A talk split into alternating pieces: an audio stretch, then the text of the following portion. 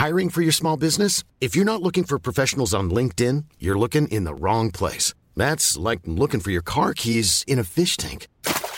LinkedIn helps you hire professionals you can't find anywhere else, even those who aren't actively searching for a new job but might be open to the perfect role. In a given month, over 70% of LinkedIn users don't even visit other leading job sites. So start looking in the right place. With LinkedIn, you can hire professionals like a professional. Post your free job on linkedin.com slash people today.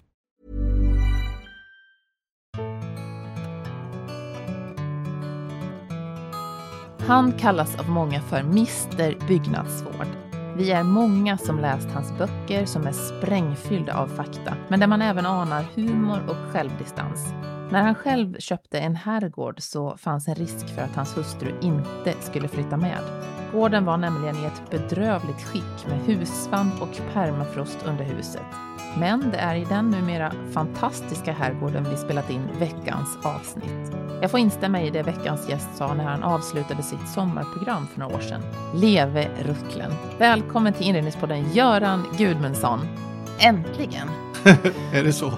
Ja, det är det faktiskt. För att jag måste nog säga att du är nog efter 110 avsnitt så är nog du min drömgäst. Är, men tack snälla, vad roligt att höra. Du är ju, för de som inte känner till dig som lyssnar, så mm. är du känd som Mr Byggnadsvård i Sverige. Du har ju arbetat med byggnadsvård större delen av ditt liv egentligen. Mm. Vad är den vanligaste reaktionen du får från människor när du berättar vad du jobbar med? Ja, men idag så är det väl ungefär som när man som läkare går på middag sådär och då så säger någon så här, men du, kan inte du titta på det här? Alltså mitt knä, det har alltid varit så här till höger och nu är det till vänster. Vad är det för fel? Så där, alltså, jag har blivit en sån så att jag är nog väldigt populär i de sammanhangen att träffa folk och att berätta om mitt jobb och yrke och, och jag är nog lite grann sådär Fråga doktorn, fast i byggnadsvård då. Alltså på en middag så är det alltid någon som, som ska fråga något? Alltid, alltid.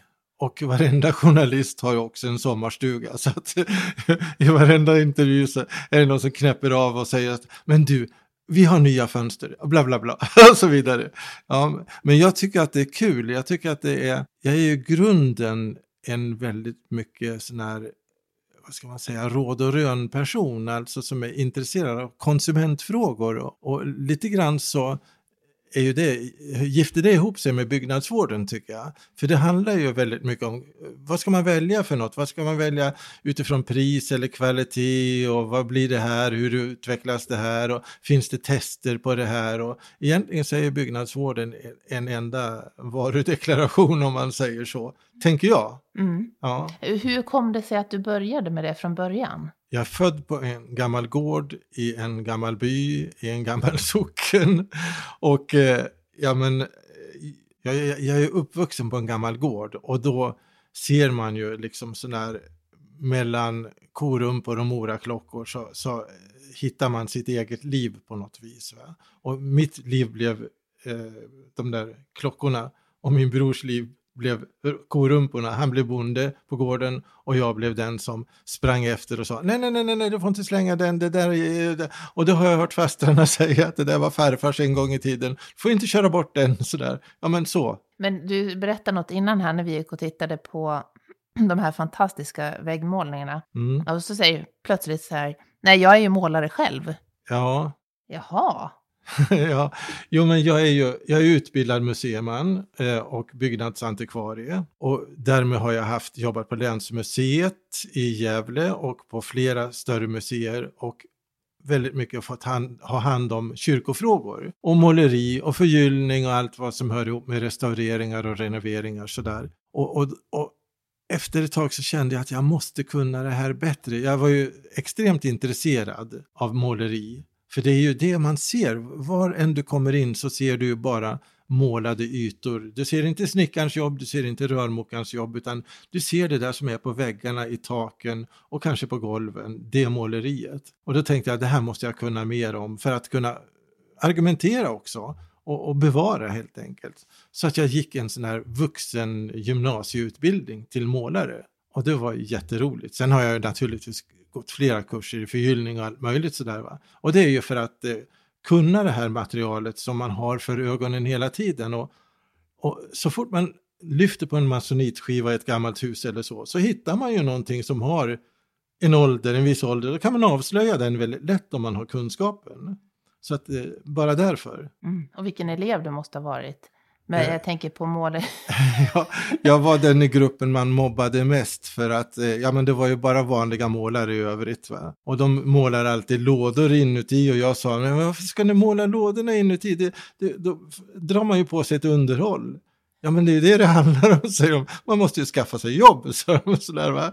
Och vi hade sådana här diskussioner så att, eh, ja men högt och lågt, jätteroligt. Jätteroligt att möta andra yrkesmän också och, och, och att vara en ytterlighet på en skala där det fanns hela vägen från, ja men jag, jag tänker på bland annat ådring och marmorering och så. Där såg man personligheterna i de här målarna. En del var superduktiga på ek och ekådring och sådär, men fullkomligt valhänta när det gäller marmorering. Det kunde vara samma person alltså, som klarar av en sort och inte en annan. En annan var jättebra plankstrykare men kunde inte dekorera och sådär. Alltså det, men det är väl så inom alla yrken, det finns, det finns alla varianter. Mm. Och det var så roligt att se inom målarna. Och, och sen har jag ju träffat på det på arbetsplatserna och, och känt att ja, det här känner jag igen. Mm. Han skulle vilja göra på det här viset och då ska jag hjälpa honom att tänka på ett annat vis. Så det var jättenyttigt att gå den utbildningen. Ah. Idag så har du ju, skulle du kunna ha ett lugnt eh, pensionärsliv. men men Okej. du har ju inte det om man säger så. Nej. Hur ser en, en eh, vanlig dag ut eh, idag i ditt liv? de är, det är väl det som är det roliga, de är väldigt varierade. Så att, ja men jag börjar ju alltid titta på datorn vad som har kommit in och hur det går på några arbetsplatser jag jobbar med och sådär. Och sen så, jag skriver ju mycket, så jag sitter och skriver artiklar, tidningsartiklar. Eh, jag håller föredrag. Nu är det igång igen efter covid av liksom åren här. Jag är ute på arbetsplatser, jag har ju mina uppdrag. Och ja, det är precis som innan pensionen. Så att säga. Pensionen är för mig liksom en ålderspension bara. Jag jobbar ju vidare.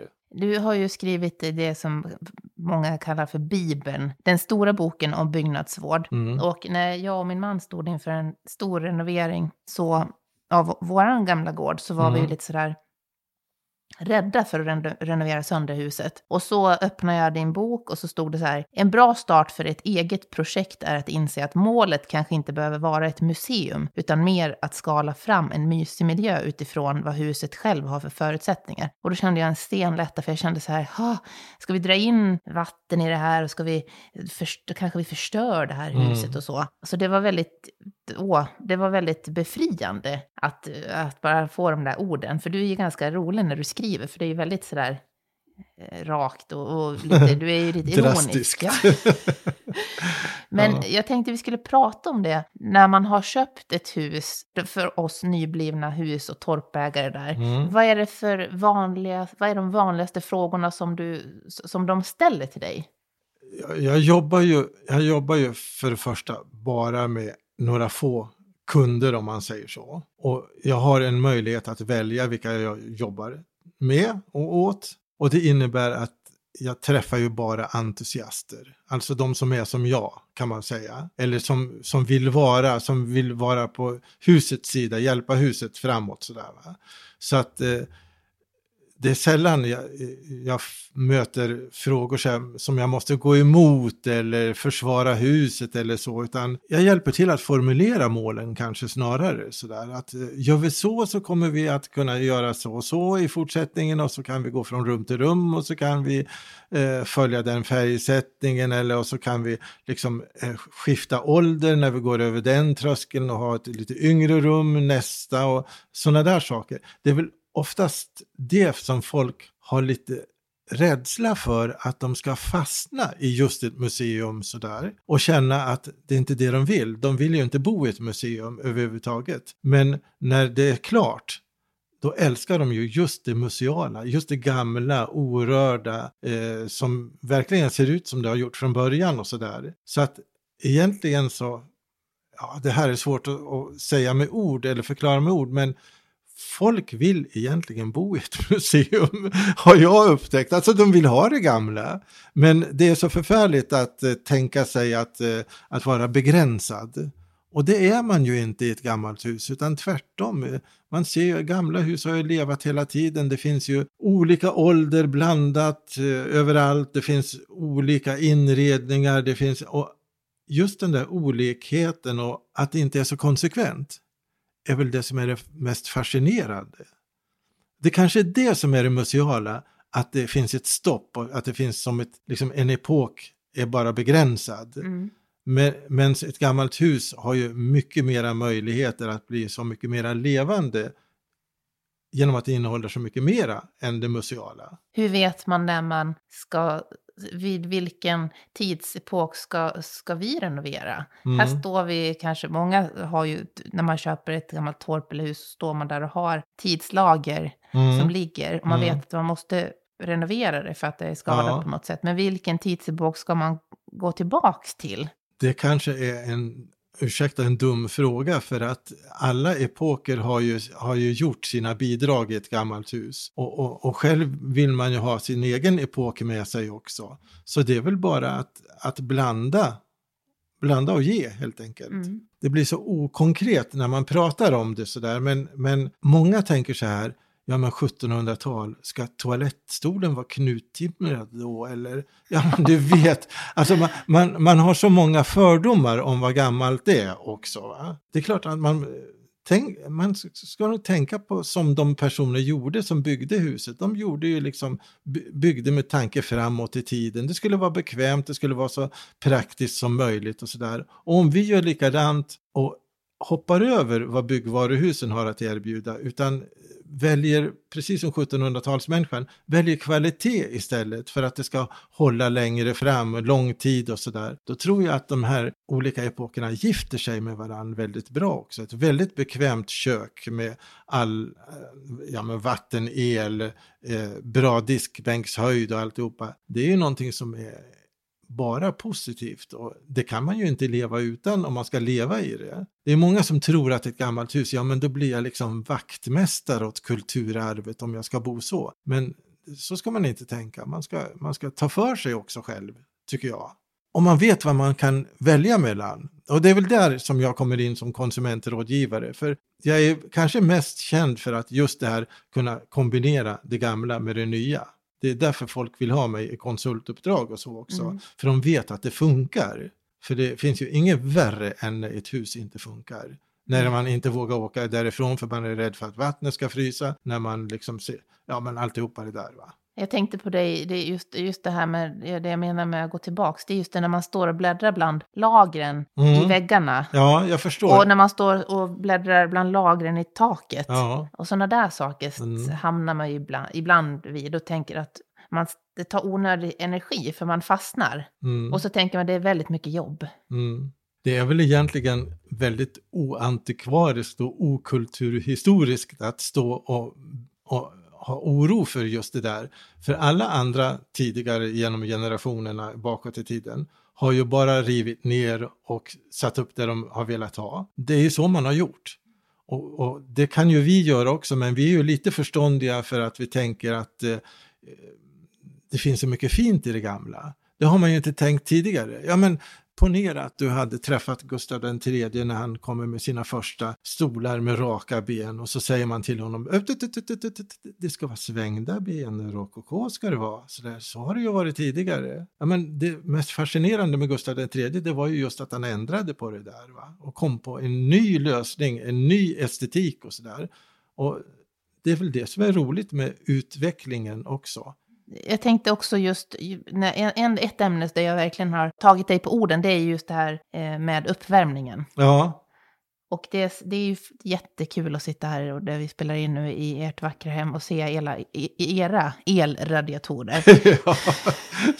ja, men alltså mitt i alltihopa, det får man ju inte ha av många skäl kan man tycka.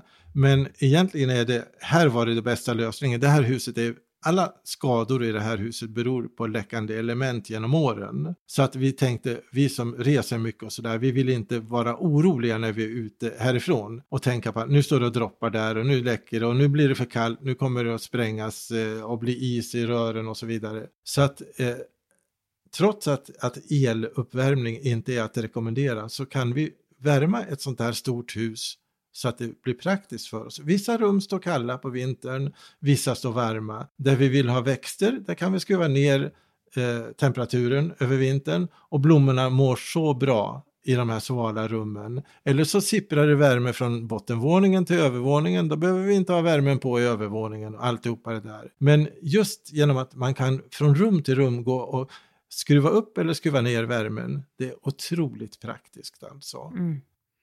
Och vilka växthus ni har. Ja. det var helt fantastiskt. Jag ska också ställa ner allt på fem grader. ja, ja, och nu står ju alla våra blommor ute på sommaren för att, eh, ja, men för att vi ska kunna få naturlig vattning så att säga. Det regnar ganska mycket i Sverige. Så det, det funkar. Man behöver inte ens ha blomvattning på sommaren om man kan ställa ut dem i trädgården.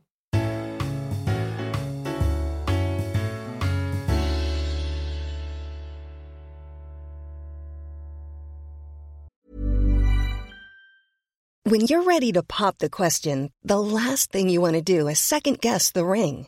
At Bluenile.com, you can design a one of a kind ring with the ease and convenience of shopping online. Choose your diamond and setting. When you find the one, you'll get it delivered right to your door. Go to Bluenile.com and use promo code LISTEN to get $50 off your purchase of $500 or more. That's code LISTEN at Bluenile.com for $50 off your purchase. Bluenile.com code LISTEN. Hey, it's Ryan Reynolds, and I'm here with Keith, co star of my upcoming film, If, only in theaters, May 17th. Do you want to tell people the big news? All right, I'll do it. Sign up now and you'll get unlimited for $15 a month in six months of Paramount Plus Essential Plan on us. Mintmobile.com slash switch. Upfront payment of $45 equivalent to $15 per month. Unlimited over 40 gigabytes per month. Face lower speeds. Videos at 480p. Active Mint customers by 531.24 get six months of Paramount Plus Essential Plan. Auto renews after six months. Offer ends May 31st, 2024. Separate Paramount Plus registration required. Terms and conditions apply if rated PG.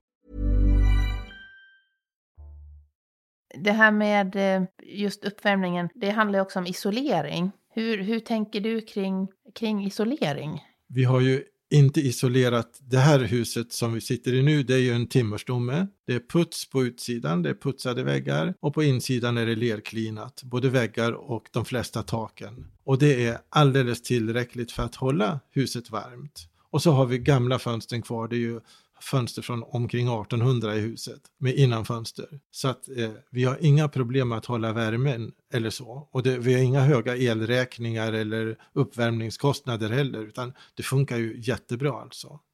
Det är väl ofta så att när man, när man får pröva det i verkligheten, när man inte sitter och läser tabeller och statistik och sådär, utan har möjlighet att bo i det och känna sig för, då kommer man ju på att ja, men det funkar ju ändå. Och sen tycker jag också att eh, det finns en, en hysteri runt, runt energifrågor som kanske man ska låta de gamla husen slippa vara med om. Eh, ungefär, jag har frågat Boverket om det här och då så säger man så här att ungefär 8% av bostäderna i Sverige är äldre än 1920 men bara 8 procent. Och de är ju hipp som happ, väldigt många omgjorda som man inte ens ser att de är gamla och sådär.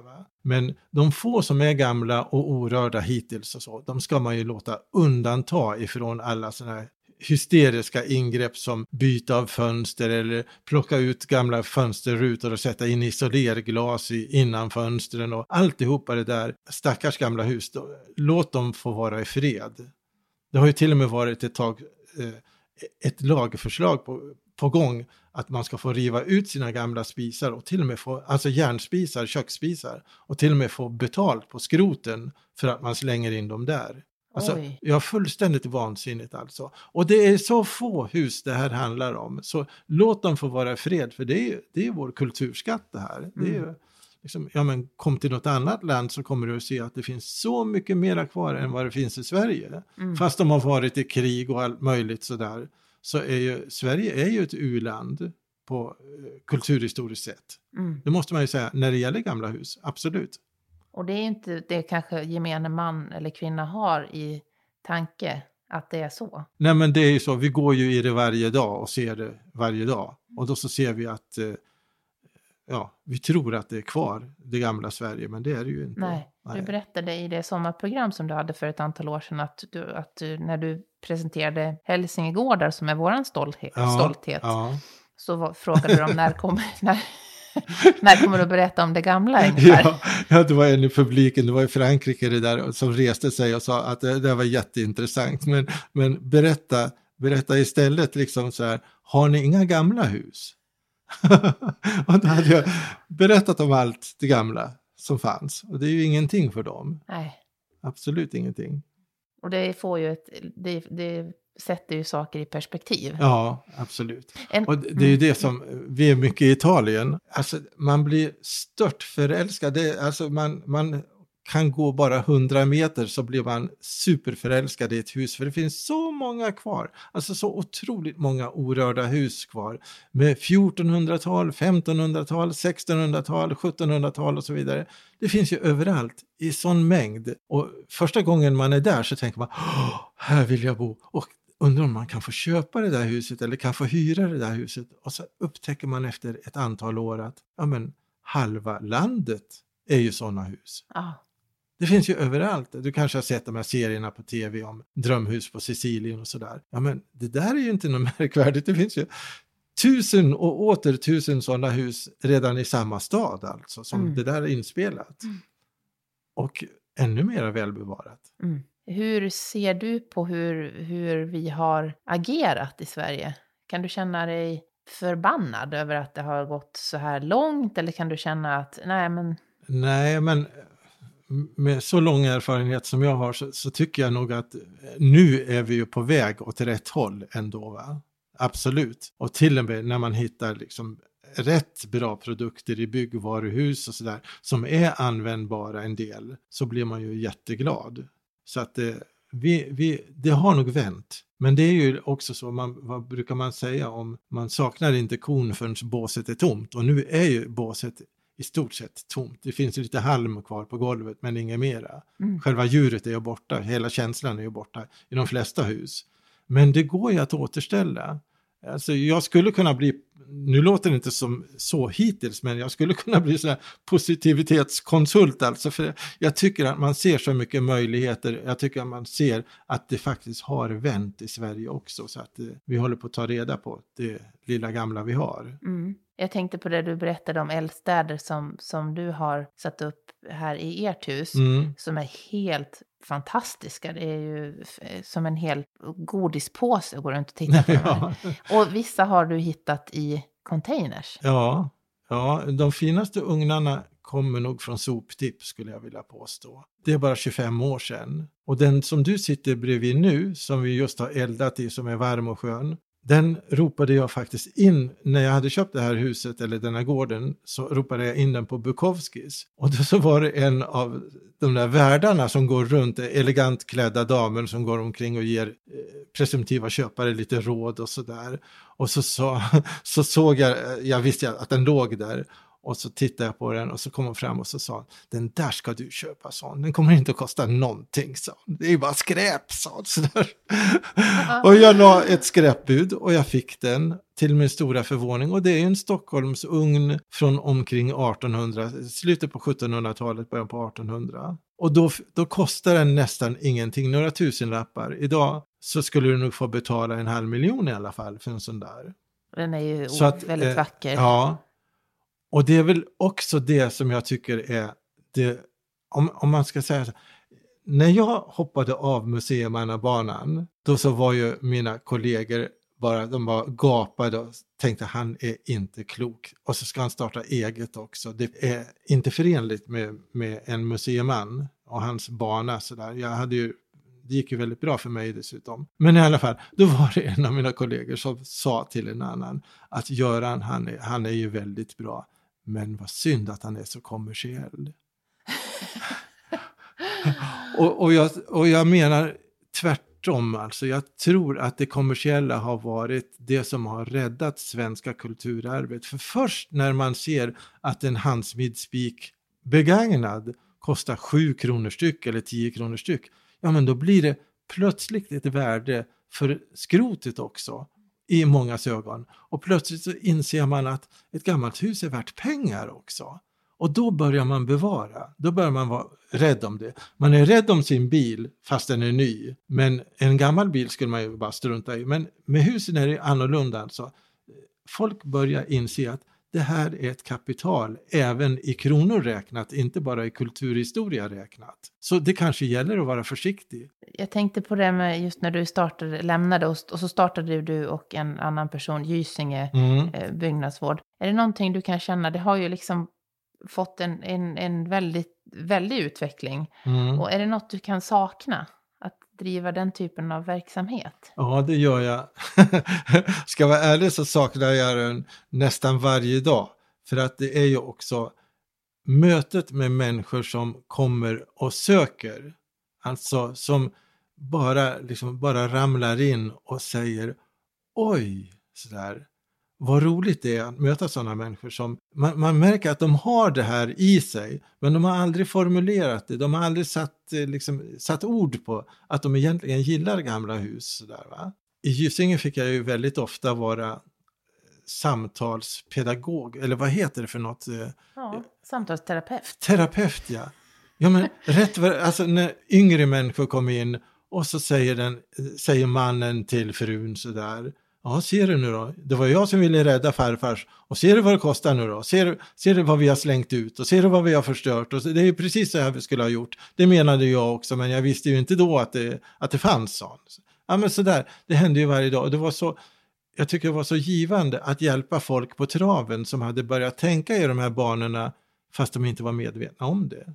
Så att det var väl så byggnadsvården växte också med, med just Gysinge. Att folk blev ja, medvetna och, och, och, fick liksom, ja men, man fick se hur det kunde se ut när man tar reda på.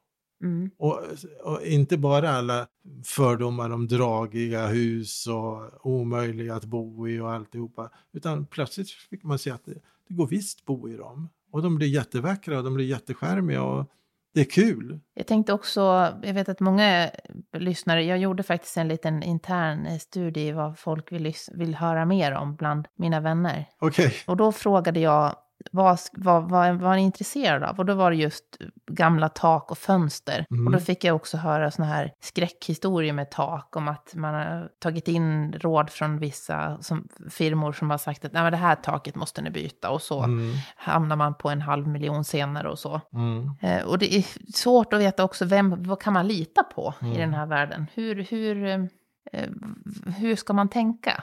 Jag tänkte om vi börjar med gamla tak.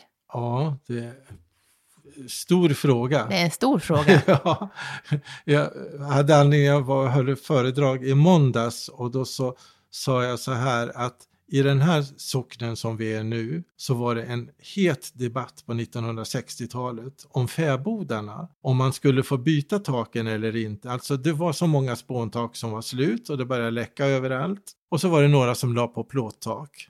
Och det där blev ju så infekterad debatt i liksom hembygdskretsar om får man ha plåttak på fäbodar eller inte och sådär. Va? Och många tyckte att eh, nej, det ska göras på riktigt sätt, det ska göras på det gamla sättet. Men det tråkiga beskedet idag, det är ju att det är bara de som fick plåttak som finns kvar.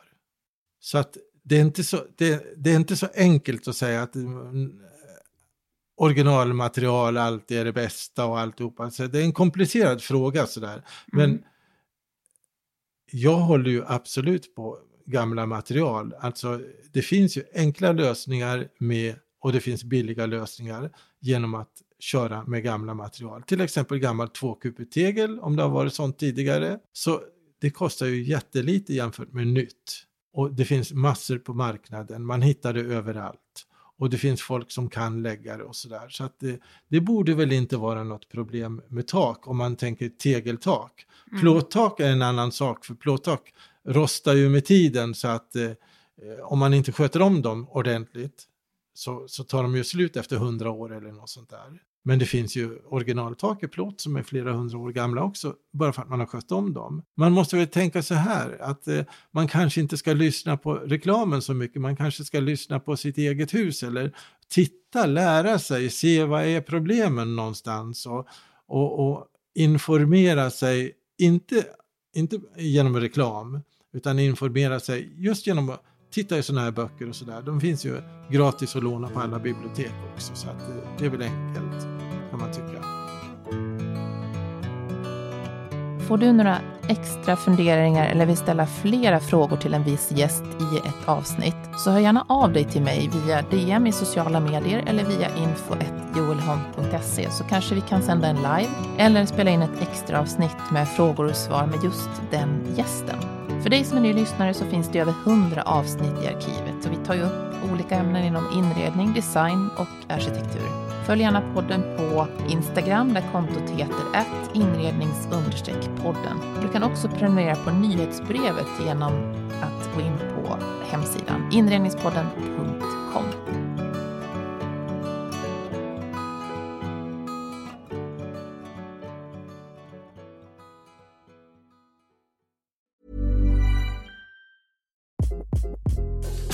this is Craig Robinson from Ways to Win, and support for this podcast comes from Invesco QQQ, the official ETF of the NCAA. Invesco QQQ is proud to sponsor this episode and even prouder to provide access to innovation for the last 25 years. Basketball has had innovations over the years too. We're seeing the game played in new ways every day. Learn more at Invesco.com slash QQQ. Let's rethink possibility. Invesco Distributors, Inc.